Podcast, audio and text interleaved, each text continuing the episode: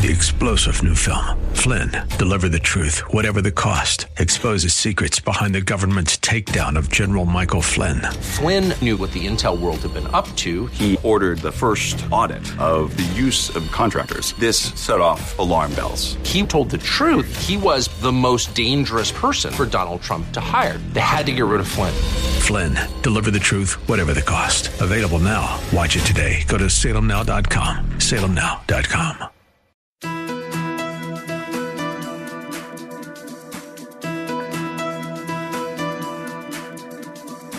It's time to sit back, relax, and listen to Conversations with Joan. Conversations with Joan will inspire, motivate, and empower you. Live your best life now.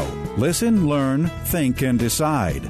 And now, here's your host, Joan Herman.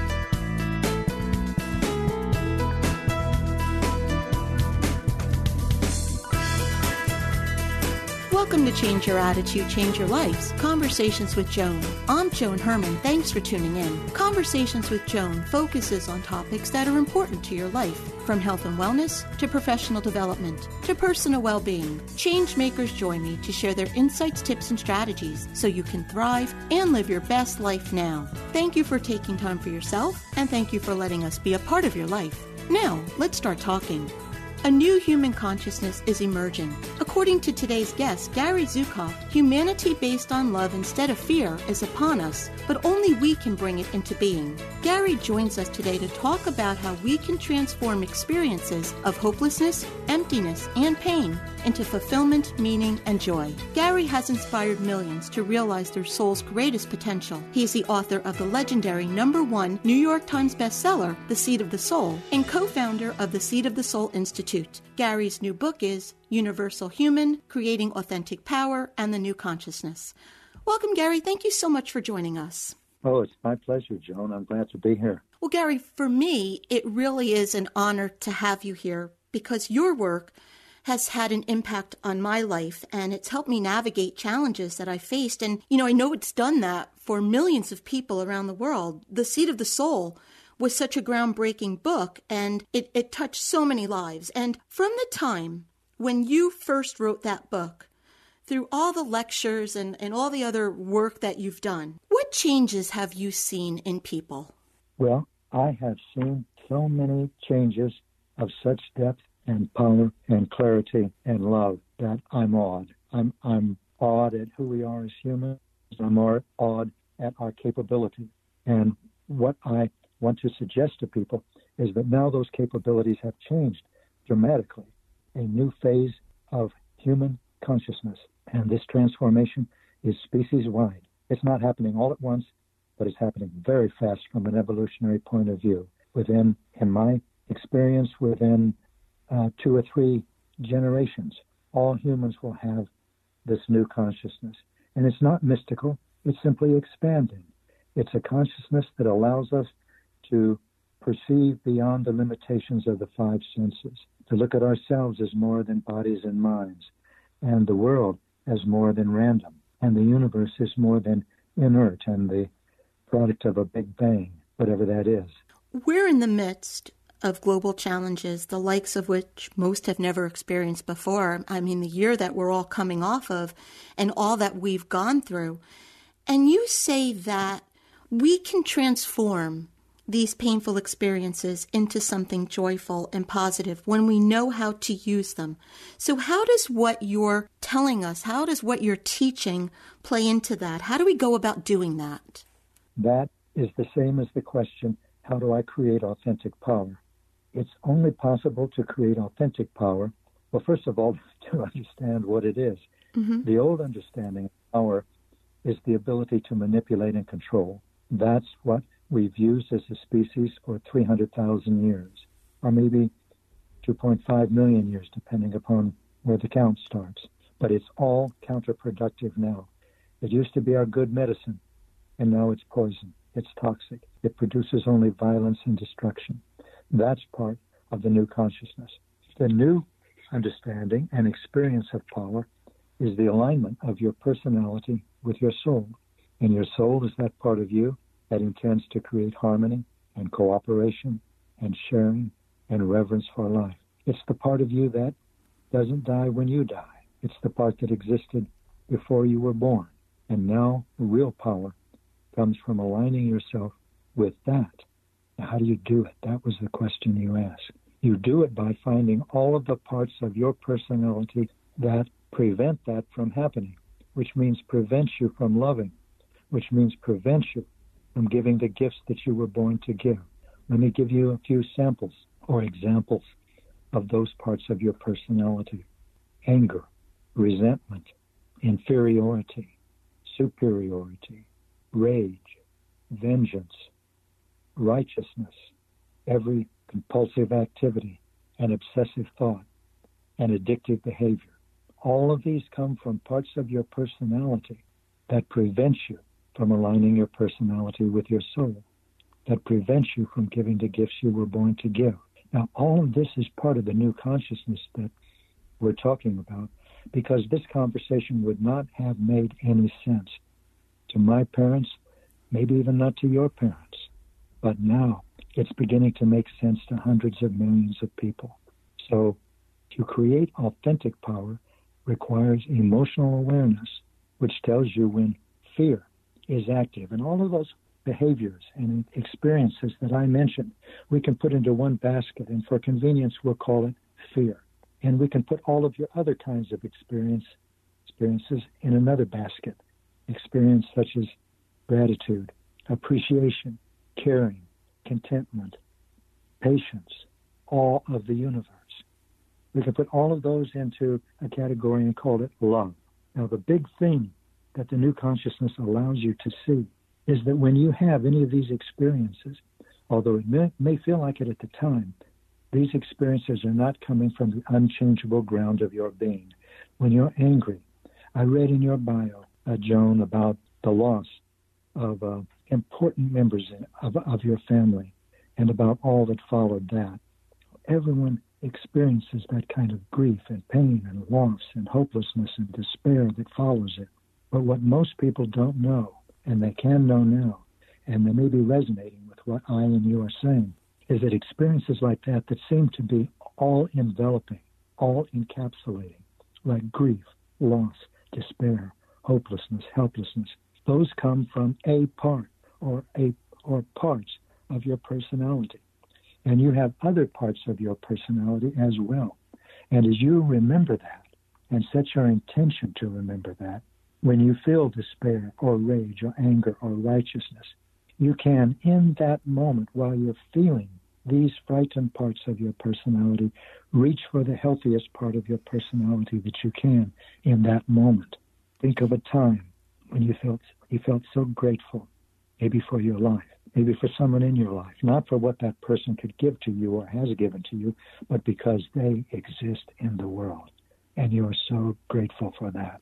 Reach for that while you're feeling anger or jealousy or resentment or superiority or inferiority. Choose not to be controlled by that part of your personality. That's creating authentic power, moving beyond the control of the destructive, painful, parts of your personality. And that's where emotional awareness comes in. You had mentioned what I experienced in my life, and, and really the work I'm doing now, Gary, was the result of that because in, in six months, my 23 year marriage ended, my mother died, my sister died, and my son left for school. So the identity I had no longer existed. And in that dark place, I mean, you, you talk about a transformation, I, it was almost like I had to be knocked to my knees to awaken. And, and I'm not sure I would have grown the way I have without that pain. Is it possible for us to awaken, to, to be part of this new consciousness without having that type of, of suffering in our life? It, it's not necessary to wait for that kind of experience, but it is necessary for you or for me or for anyone who's listening, if you want to change, to experience your emotions. You cannot grow spiritually without your heart. You cannot deny or repress or suppress or try to pretend that your emotions are not happening to you and grow spiritually because your emotions carry messages. You might say they're messages from your soul. They tell you when fear is active in you and when love is active in you. It's easy to tell when fear is active in you because it hurts. You hurt. You hurt in specific places in your body. In the East, these places are called chakras. But since I don't speak Sanskrit, I prefer to call them energy processing centers. And there's one at the crown of your head and in your temple area and between your forehead, uh, on your forehead, between your eyes, and in your throat, in your chest area, in your solar plexus area, in your genital area, and the very base of your torso. Whenever you are experiencing a frightened part of your personality, or you might want to call it a fear-based part of your personality, you you experience physical pain in those areas. And I'm not talking about pain like you can say it's I feel happy or I feel constricted or I feel heavy. Those are just poetic labels. I'm talking about physical sensations, churning, burning, stabbing, contracting, aching, throbbing. When you are aware of fear active in you and you are able to articulate it in terms of the physical sensations in these parts of your body, then you're on your road to the spiritual path. And when love is present in you, it feels good. You don't have painful physical sensations. They're blissful. They're good feeling physical sensations. And your thoughts, instead of how can I live without her? How can I live without him? Everything is lost. I'm hopeless. I'm helpless. You are experiencing thoughts of gratitude and appreciation and caring and all of the universe. And creating authentic power is conceptually simple. You choose between allowing yourself to be controlled by the frightened parts or continue to indulge in them, which is the same thing, or you strive in that moment of pain and helplessness and hopelessness to bring your awareness to the healthiest part of your personality you can in the moment. Because where your attention goes, you go. And as you do that, you create authentic power. Not the first time, although that could happen, but if your growth is incremental, like mine has been. Mm-hmm. As you do it again and again and again and again, you begin to move beyond the control of those parts of your personality. You know them very well, but they don't they don't command you as they did at one time. It's more like water running off the feathers of a duck. And so now you're asking, you ask, is it possible for someone to grow spiritually without having the kind of experience that you had? And the answer is yes what you had is the most worn, the well worn path to that kind of experience that, as you said, knocks you to your knees. But to grow spiritually, it's necessary to experience all of your emotions, all of your emotions. And as you begin to become emotionally aware, the first emotions that you experience are fear. Right. Because that is what most of us experience and are controlled by all of our lives. This is all part of the new consciousness. This is why I'm so excited about it and so pleased that you invited me to share these observations. And by the way, as I share, uh, I will say that my spiritual partner, Linda, and by the way, a spiritual partner is not just a dyadic relationship, it's not romantic. As, uh, as I share, and as we share in our events, and as I will share in my podcast, I don't ask you or anyone to take what I'm saying as true simply because I say it. And in fact, I suggest that you not take as true what anyone says simply because they say it, whether they're saying it from a pulpit or they're on a television show or a radio show or they have a microphone. Experiment with it. See what you feel about it. If you resonate with it, take it in. See if it can help you uh, move in the direction that you want to grow toward more awareness and freedom from fear and into love. And if it doesn't, let it go. Don't, don't try to wear a shoe that pinches. There's lots of ways to wisdom, to the heart, and that diversity of ways is one of my joys. But this is a way that I like to share as a window through which I've come to see life. And I hope that is helpful for you as well. Gary, what in your life led you to understand what you've been teaching to us for years? Well, that's a good question the universe was my teacher. And it was always teaching me. I paid much attention to it. For example, I know now that we're more than minds and bodies. I know that the world is symbolic, it's meaningful.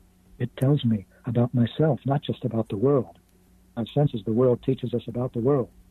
I wrote a book on physics. For example, our observations of the world show us that the speed of light in a vacuum is 186,222 miles per second. An amazing fact, an amazing discovery, but it's not about ourselves. The new consciousness sees the world, the physical world, as instructing us about ourselves, sees it as a mirror, you might say, facing always toward us. And we can learn from the reflection in that mirror. So let me give you a specific example. When I was just, uh, when I, was still in Harvard, and I was coming back to Kansas to be uh, with, I, I would come back to Kansas to be with my grandmother, and I loved her a lot. And we had the greatest times together. But the last time I came back to Kansas to be with her was for her funeral. And it was devastating to my parents. But for me, I had this different experience. I was in a funeral home, and the rabbi was speaking to the people assembled who were in front of him. But we and the family were in an alcove off to his right. And I was looking at a closed circuit television monitor showing him as he appeared to the people in front of him. But I was looking at him from the side. Now, in those days, a closed circuit television monitor was completely novel. You know, very few people had seen them. I was for the first time, and it made me laugh. Now, let me give you a little backstory. When I would come to visit my grandmother, she lived in this apartment building that was mostly for older people. I don't think it was a retirement home, but it might as well have been. And she would take me to have a dinner in the restaurant there. And it was a lovely restaurant, a big one. And afterwards, we would wander through the lo- through the lobby, and she was holding my hand, and she'd introduce me, and she said, "Gary, you remember Mrs. Hirsch?" And I'd nod. Or, "You remember Mr. Goldstein?" And I'd nod, even if I hadn't. But mm-hmm. if I mm-hmm. didn't nod, she would jerk my hand down, and she'd say, "Well, there I was at her funeral." and she jerked my hand down, and she said, when I started to laugh. She wanted to enjoy and listen to her funeral. I never told they would think that I was hallucinating, but I wasn't. Grandma Libby was right there with me, the way she always had been. She even jerked my hand down and hushed me, the way she always had. But I didn't realize this. I didn't realize this, Joan, at the time. It was decades later before I realized that's multisensory perception, or a part of it. And the rest of it started to come down, I won't say like an avalanche, but it started to rain when I was writing The Dancing Wu Li Masters. I was invited to a meeting of physicists at the Lawrence Berkeley Laboratory, and they were some of the finest theoretical physicists in the world. And I was excited because I could understand what they were saying. They were not speaking in mathematical terms, but in qualitative terms. And I went home so excited, so stimulated. I felt like I had three cups of cappuccino, and they were all, all of that was sparking off my fingertips. But I couldn't describe to anybody what was exciting me. I could not replicate it. I could not articulate it. So I went back. Uh, I asked if I could come, and they were very gracious and gave me that permission. And I decided that I wanted to write a book to give what I was learning about quantum physics to everyone, to non physicists like me, to liberal arts majors like me, on a golden platter. And I did. I went back and I went back. I started to read and read and read, and then I started to write. And then I asked the physicist at this gathering if they would help me with the book, and they said they would, all except one. It was amazing. And to me, their generosity was amazing. And they only asked me one thing. In fact, they demanded it get it right, get it factually, historically, and conceptually accurate. And so I would write a page on my old Smith Corona typewriter. They mm-hmm. weren't all old in those. And I'd send it to them, and they'd send me a page or maybe two pages back. And I would incorporate that into the book in different ways. In this process, as I started to write the book, I wrote an outline for each chapter.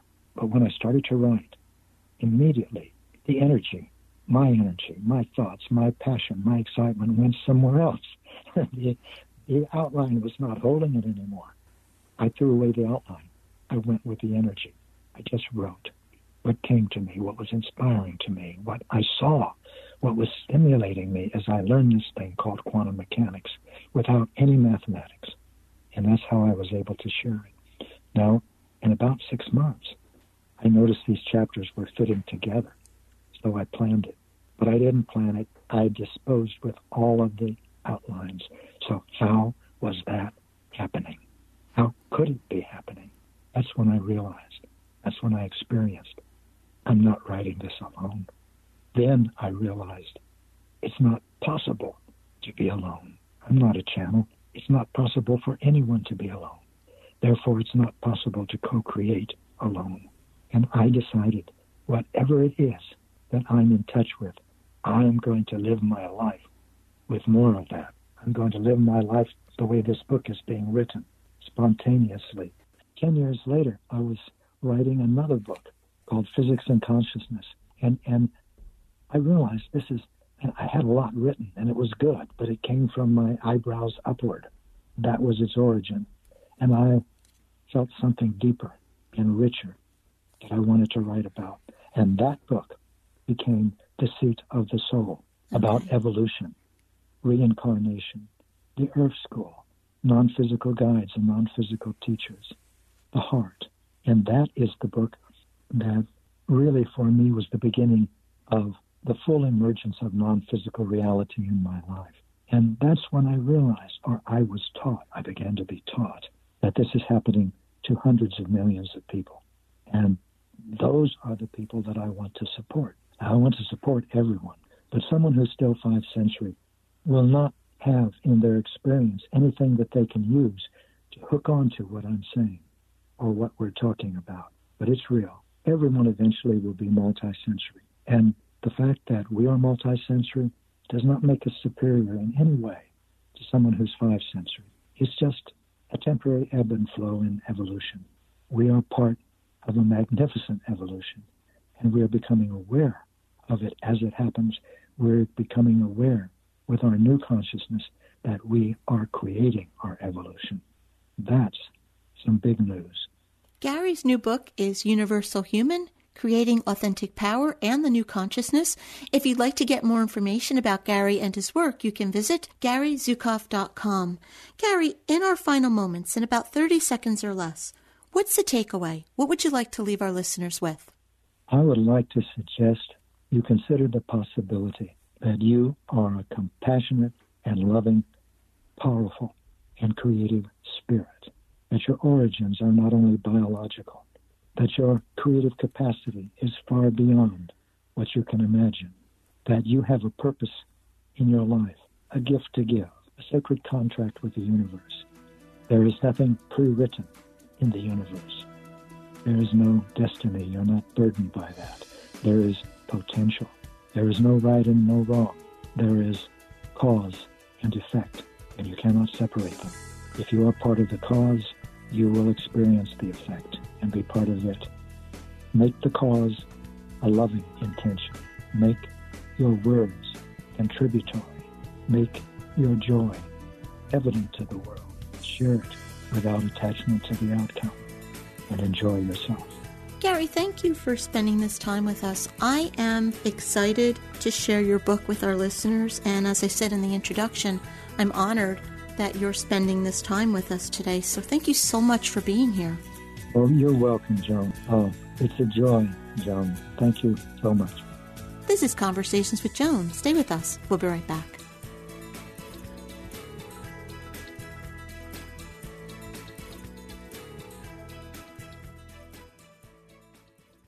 Do you feel lost on your journey to health and happiness? Then let us guide you on your path. Personalized actions towards health. Your path is a series of choices you act on every day. We guide you on a personalized journey of dietary, exercise, genetic, supplement, and lifestyle choices that lead you to optimal health and happiness. Often taking the road less traveled leads to liberation. Your path is personal. Your journey, like you, is unique. Take action today. Head to bestpathforme.com. Again, that's bestpathforme.com. Hi, this is Joan Herman. Did you know that Change Your Attitude, Change Your Life publishes a free monthly digital magazine that can be read online or emailed to your inbox? Every month, nationally recognized leaders in their field provide information to educate, inspire, and motivate you. We believe in a holistic approach to life, incorporating mind, body, and spirit. Check out a copy of 24 7 magazine, visit CYA, and be sure to tell your friends.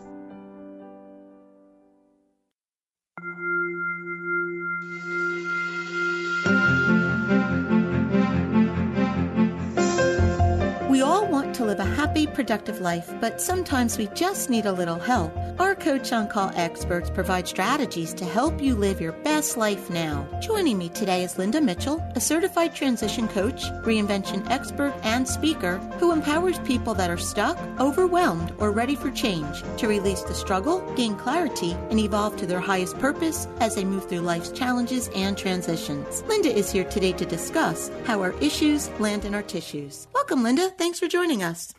Thanks, Joan. It's always a pleasure to be here. So, Linda, I love this topic. In past segments, you've touched upon how our issues land in our tissues.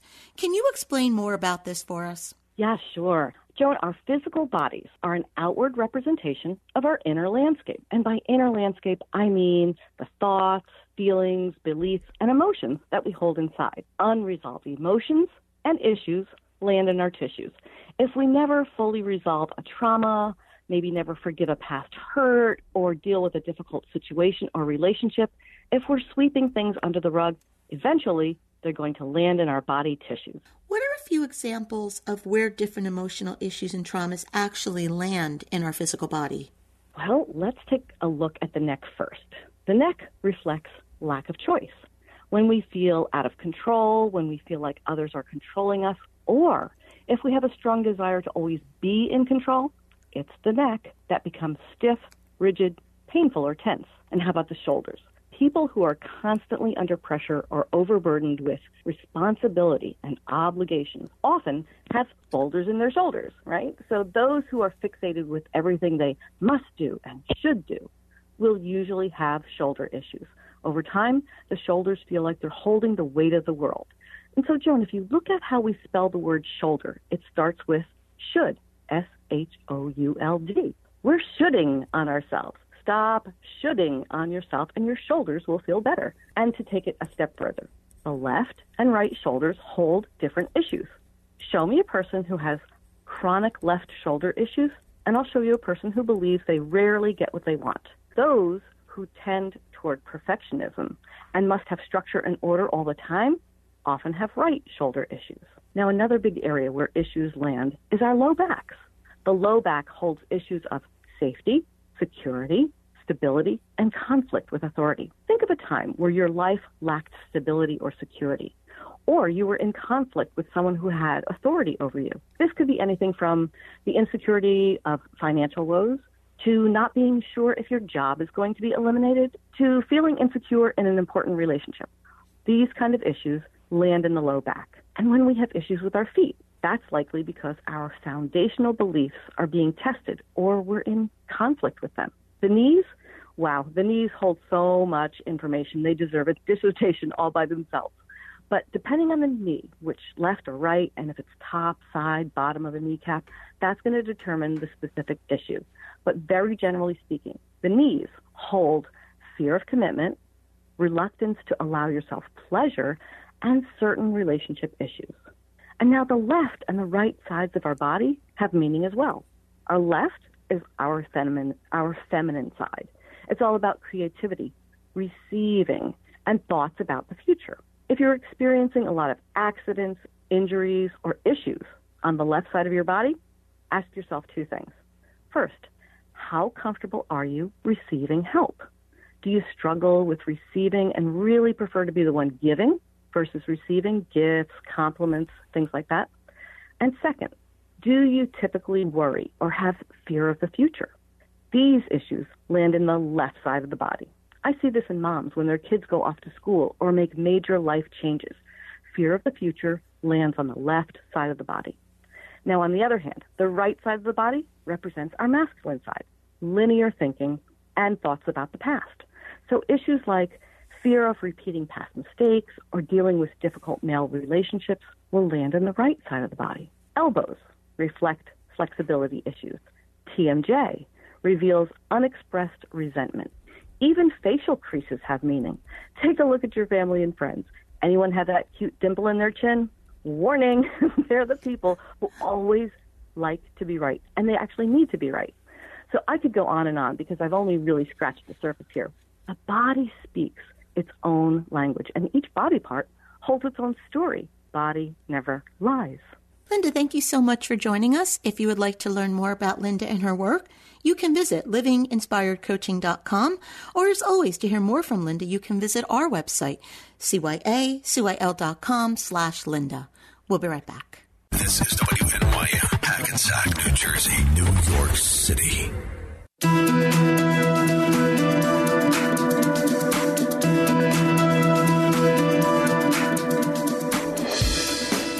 To Conversations with Joan. I'm Joan Herman. Thanks for staying with us. Our next guest, Eric Goldberg, is managing partner of the New Jersey Elder Law Center at Goldberg Law Group. Eric is designated as a certified elder law attorney by the National Elder Law Foundation. He's here today to discuss why we should hire a certified elder law attorney. Welcome, Eric. Thank you for joining us. Thank you, Joan. Pleasure to be here. So, Eric, you're a certified elder law attorney. Can you explain to us what that means? What types of services do you provide? Sure. So, a certified elder law attorney is an individual that is certified uh, by, by the American Bar Association and the uh, the National Elder Law Foundation. And a certified elder law attorney must meet rigorous standards. They must have practiced law for at least five years, but most of their practice having been focused on special needs and elder law. They also have to demonstrate a substantial involvement in the elder law practice. Uh, and then the most rigorous thing was an exam. And uh, believe it or not, less than 50% of individuals taking this exam pass. So, really, in short, what, what happened to me when I decided to become a certified elder law attorney is it intensified the amount of time I spent on cases. And also, I had to do so much research in order to pass this exam that I really felt like I became so much more of a complete elder law attorney. So, I think really the bottom line is whenever you find a professional with a certification like this, uh, it's just showing that they are, are really involved in their profession and that they're intensely devoted to helping clients in this type of profession. You just described the training and the research that went into this certification. You know, online there are all these templates and there are these services to do planning. Could this be mm-hmm. something that a person would be able to do on his or her own, or is it always a good idea to consult with a certified elder law attorney?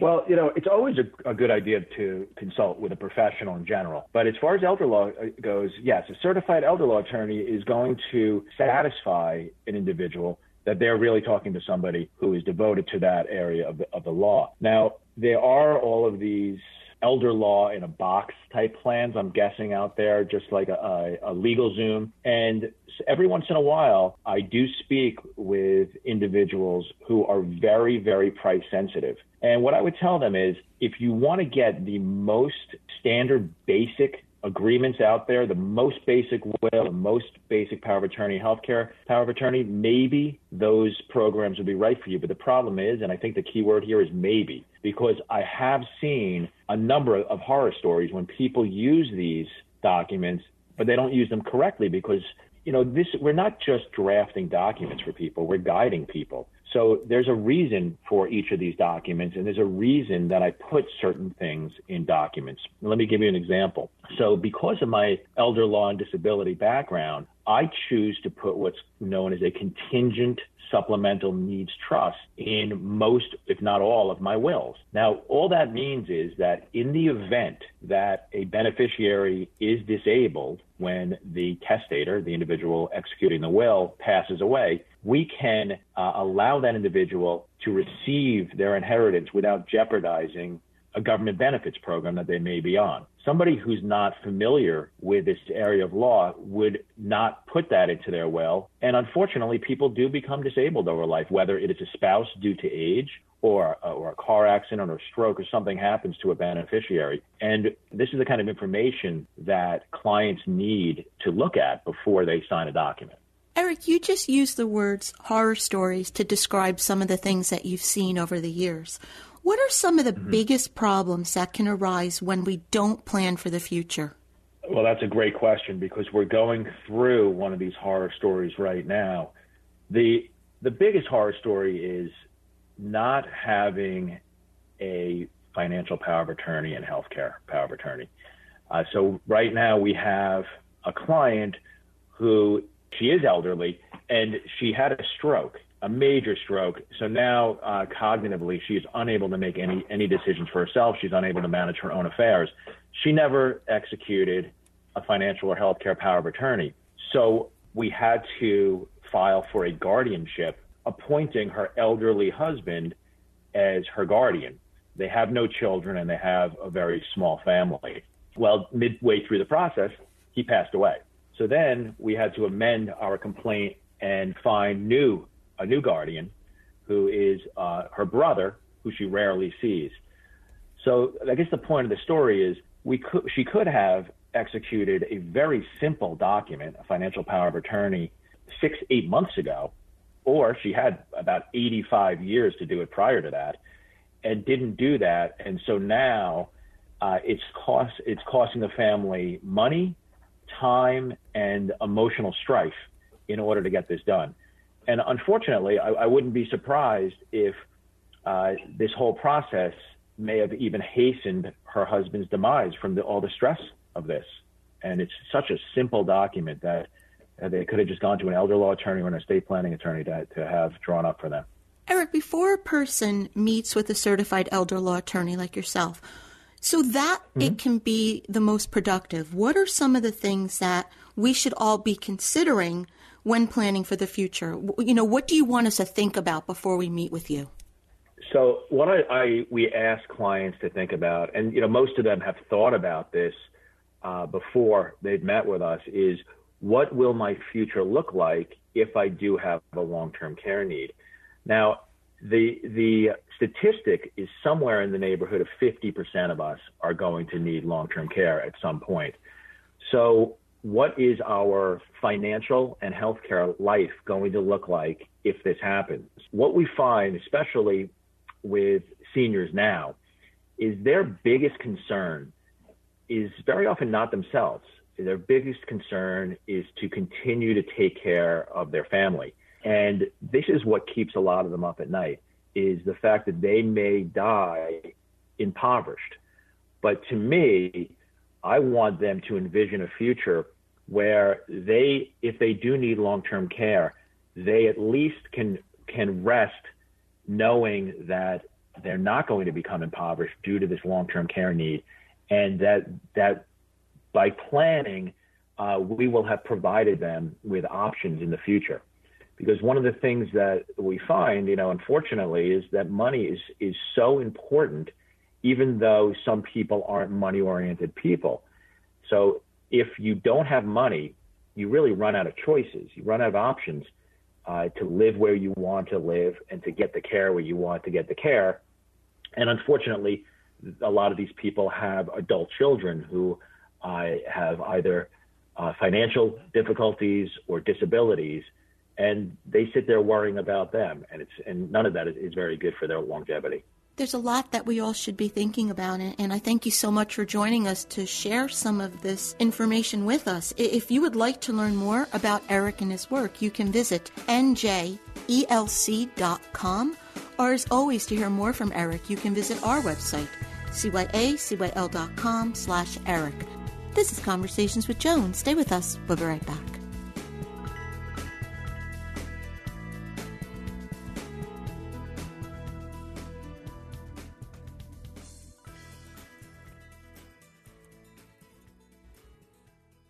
Did you know that fostering a truly diverse and inclusive organization adds to the business value proposition? Diversity, equity, and inclusion can be an especially intense and emotional topic in business, media, and politics alike. Generally, because this topic calls for change, it is met with resistance. What does diversity and inclusion really mean? Diversity is defined as understanding, valuing, and celebrating the uniqueness of each person and recognizing how individual differences enrich your organization at all levels. These differences appear along many differing dimensions beyond gender, age, race, ethnicity, and socioeconomic status. Inclusion allows all team members to be treated fairly and respectfully.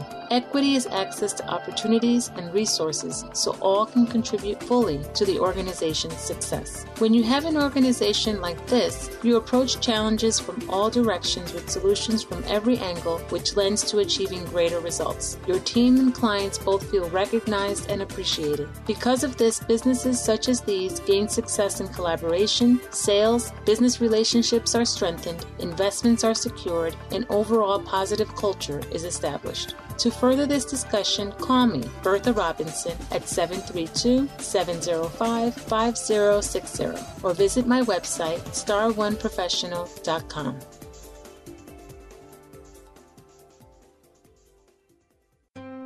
Is perfectionism holding you back from being organized? Hi, I'm Gail Gruenberg, CPOCD, Chief Executive Organizer of Let's Get Organized. As a professional organizing firm that specializes in serving clients who are chronically disorganized, we help people change their lives as well as organize their homes and offices. You may be saying, hey, wait a minute, Gail, how can I be a perfectionist and be disorganized? Isn't that a contradiction? Not necessarily. Some people feel that if they can't do something perfectly, they may as well not do it at all, so they don't even try. If they don't have the perfect container, phone app, or timekeeping system, they feel like a failure. What's at the heart of this perfectionism? It could be messages received in childhood, like if they weren't perfectly behaved or didn't get perfect grades, they were worthless or unloved. It could have been a traumatic event that triggered a certain limiting belief system or any number of other causes. In concert with mental health professionals, professional organizers can work with you to overcome perfectionism, begin to understand that done is better than perfect, and create a life that lets you feel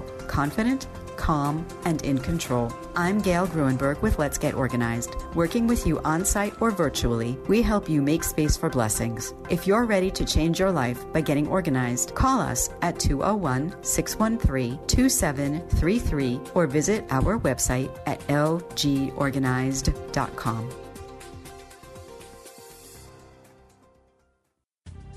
Hi, this is Mark Anthony with a quick path tip. What does your breath and fat have in common? Carbon, hydrogen, and oxygen.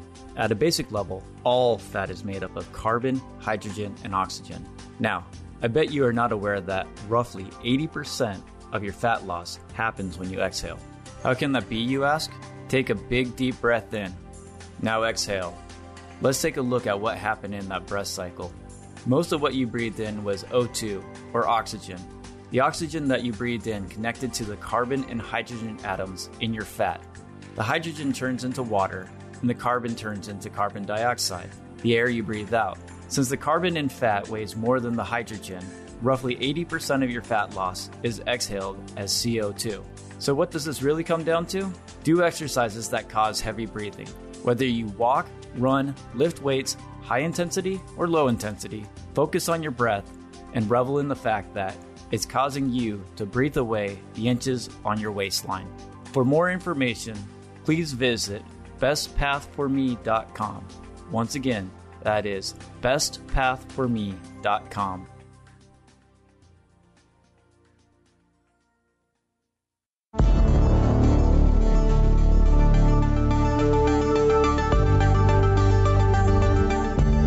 It's time for To Your Health. Joining us today is Eileen Lashinsky, the founder and creator of Find Body Freedom, a program developed for women who want to change their relationship with their bodies. For over three decades, Eileen battled with her own issues with body image, weight, and her relationship with food. After trying every diet on the market, she realized that the answers to her struggles were right inside her body. Since then, Eileen has been working with women to guide them to discover their own innate body wisdom and to find body freedom. Welcome, Eileen. Thank you so much for joining us. So glad to be here, Joan. Thank you for having me. Eileen, most women have been programmed to believe that we are inherently flawed, which leads us then to try diet after diet, extreme exercise programs, or even body reshaping surgeries. So let's talk a little bit about your approach and why it's different. How do you help women break these patterns? Well, firstly, Joan, first and foremost, I've lived this. So I have uh, a lot of experience uh, working on how to shift my perception of me. And then that led to helping other women shift their perceptions of themselves. I've lived this, so I know the traps. I know what we can fall into, and I know how uh, enticing and addicting it is to think about okay, if I try this new diet or this new exercise program, or boy, does that surgery sound like I can have a flat belly in 30 minutes. I understand all of that. And to be honest with you, some of those things I had tried earlier in my life. So I created this program, Find Body Freedom, which is an online program. It's a modular program that deals with body image, with our relationship with our weight and the scale, with our relationship with food, with the central focus on intuitive eating or attuned eating.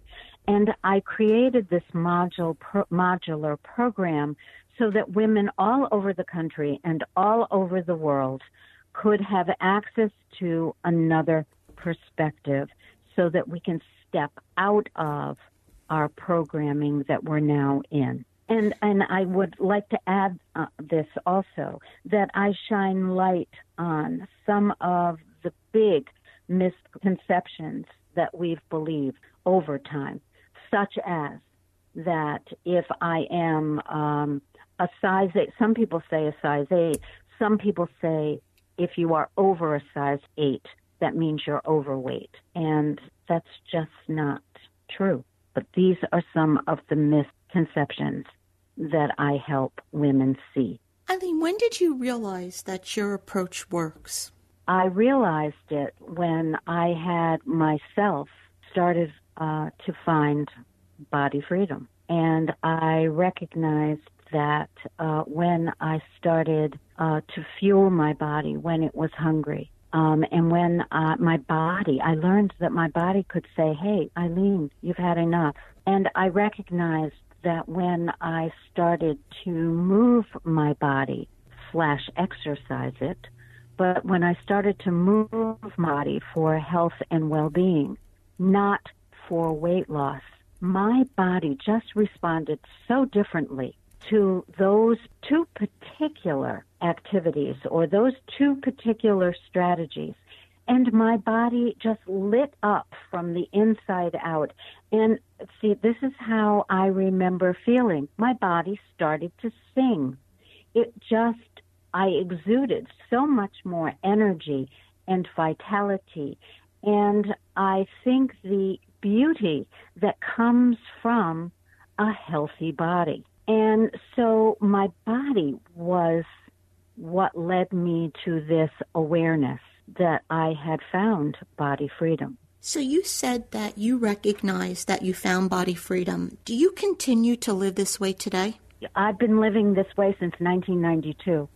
Not to say that I haven't tweaked it or not to say that as my body has aged, because it has since 1992, um, that I haven't had to um, you know, to reevaluate or tweak in whatever way. But absolutely, Joan, I can't imagine living in another way because I am so in tune with my body rhythms, with my body messages, the language that my body speaks, all of its rhythms, even things like if I mess up my sleep schedule for whatever reason, the havoc that that plays on the rest of the following day or even sometimes uh, beyond that.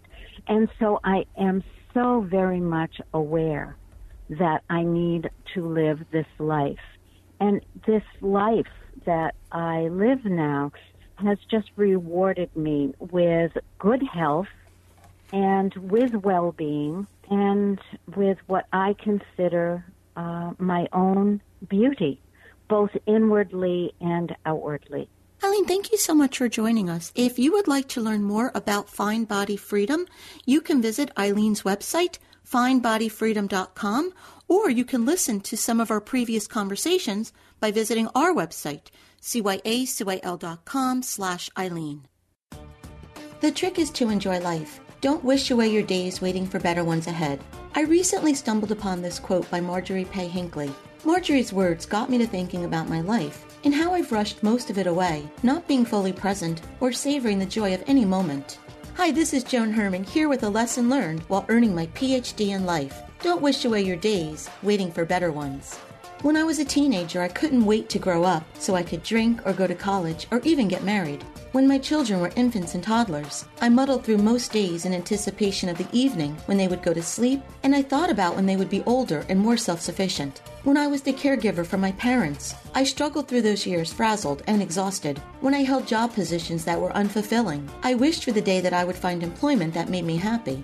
Looking back, I can't recall one period in my life in which I wasn't looking ahead to something different or better. The sad thing is that it took tremendous loss to wake me up the loss of my marriage, the deaths of my parents and siblings, my children growing up and moving on with their lives. Now, I strive to live in the present moment. All those quotes about leaving the past behind and not worrying about the future are so true. When you live in the past or try to anticipate the future, you miss the here and now. So, what can you do? When you're dealing with a challenge, look for the positive and learn from the experience. If you're caring for a sick loved one, treasure every minute because I promise you one day you would give anything to nurse that person again. If your children are driving you crazy, remember that sooner than you'll like, they will be moving out and starting their own lives. All the seemingly insignificant moments, both good and bad, are, as Paul Anka said, the times of your life. Enjoy them all. Thank you for spending this time with me. For more inspiration and empowering tools, visit joanherman.com.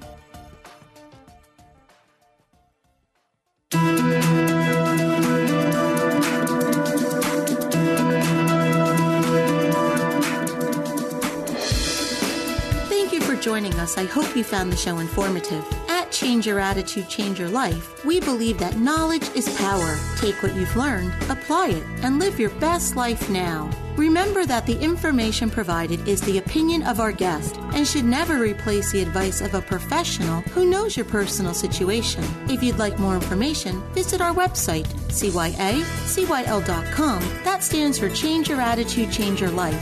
While on our site, listen to past shows on demand, read the digital magazine, sign up for our mailing list, and be sure to follow the show on social media. Until next time, this is Joan Herman. Thanks for tuning in.